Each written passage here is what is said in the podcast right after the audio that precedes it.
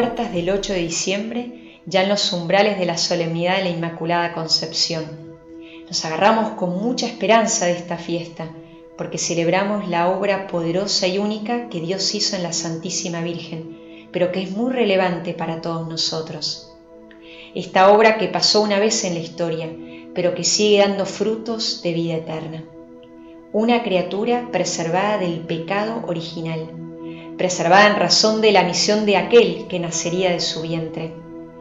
Esta solemnidad nos vuelve a recordar que no hay nada imposible para Dios. Palabras que escuchamos del mismo Arcángel Gabriel a María y que hoy también quieren resonar con fuerza en cada uno de nosotros. No hay nada imposible para Dios. Exorcismo poderoso y eficaz, si lo habrá, contra la desesperanza.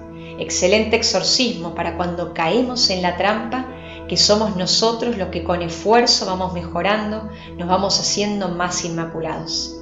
No, esta fiesta nos recuerda la buena noticia de la primacía de la gracia. Nos pone de cara al poder de la gracia. Es un gran día para repetir una y otra vez. No hay nada imposible para Dios. Es su obra en mí, es su acción, es su amor gratuito que me alcanza, me busca, y que hoy vuelve a venir hacia mí. Y por eso en esta fiesta le decimos con confianza a María, muéstranos el fruto bendito de tu vientre. María, mostrame a tu Hijo con más nitidez, su presencia en esta situación, aquí y ahora, su presencia en esta lucha conmigo, su presencia en mi vida, su presencia ayer y su presencia hoy. Y por otro lado nos pone a la luz de la misión de María, hay un libro en Meyugori que se llama Yo soy su madre, yo soy vuestra madre. Ya no es Jesús diciendo aquí tienes a tu madre, sino ella asumiendo con gozo y libertad su misión. Yo soy tu madre, estoy acá para ayudarte. Como le dijo la guadalupana a Juan Diego, ¿qué quieres que haga por ti? ¿No estoy yo aquí que soy tu madre? Ella abrazó su misión y con qué fuerza, con qué pasión, con qué compromiso, misión que ella no abandonará jamás. Si te subiste al tren de esta preparación, no tengas duda que ella te va a decir mañana gracias por haber respondido a mi llamado. Así que si en algún momento pensaste que hacer esta preparación a lo largo de este mes fue idea o iniciativa tuya, ella con mucho amor y ternura te va a cantar Vale 4 no son ustedes los que me eligieron a mí, sino yo a ustedes. Si es la primera vez que vas a hacer tu consagración, significa que le estás entregando a María tu vida espiritual. Significa que le das permiso para que como buena madre te custodie hasta la parucía, hasta el final. ¿Qué otra cosa podemos esperar de la servidora fidelísima de Dios?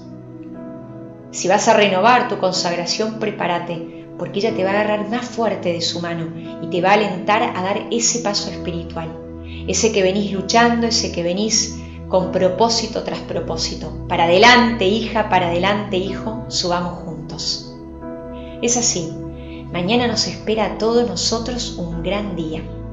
Como me dijo un joven una vez después de que le pregunté a qué se debía tanta alegría. La consagración a María, hermana, un antes y un después. Por eso la invitación que te hago es que escribas en algún lugar significativo la gracia que venís pidiendo o que querés pedir. Escribíla, escribísela dirigiéndote a ella. Si te animás, ¿por qué no? Una carta. Pedí su intercesión poderosa, su ayuda eficaz. Traésela, presentala en el rosario como una flor y renová tu pedido también al inicio de la Santa Misa. Así mañana vamos a María con flores a porfía. Mañana con esta consagración nos vamos a volver a poner bajo su manto para que ella nos ampare. Ella nos va a dar de lo que ella tiene. En ella es todo luz. En nosotros no, pero ella nos va a cubrir con su manto, nos va a guiar a las cumbres espirituales. Y lo bueno, la buena noticia es que nos va a guiar a cada uno desde donde estamos, como buena madre.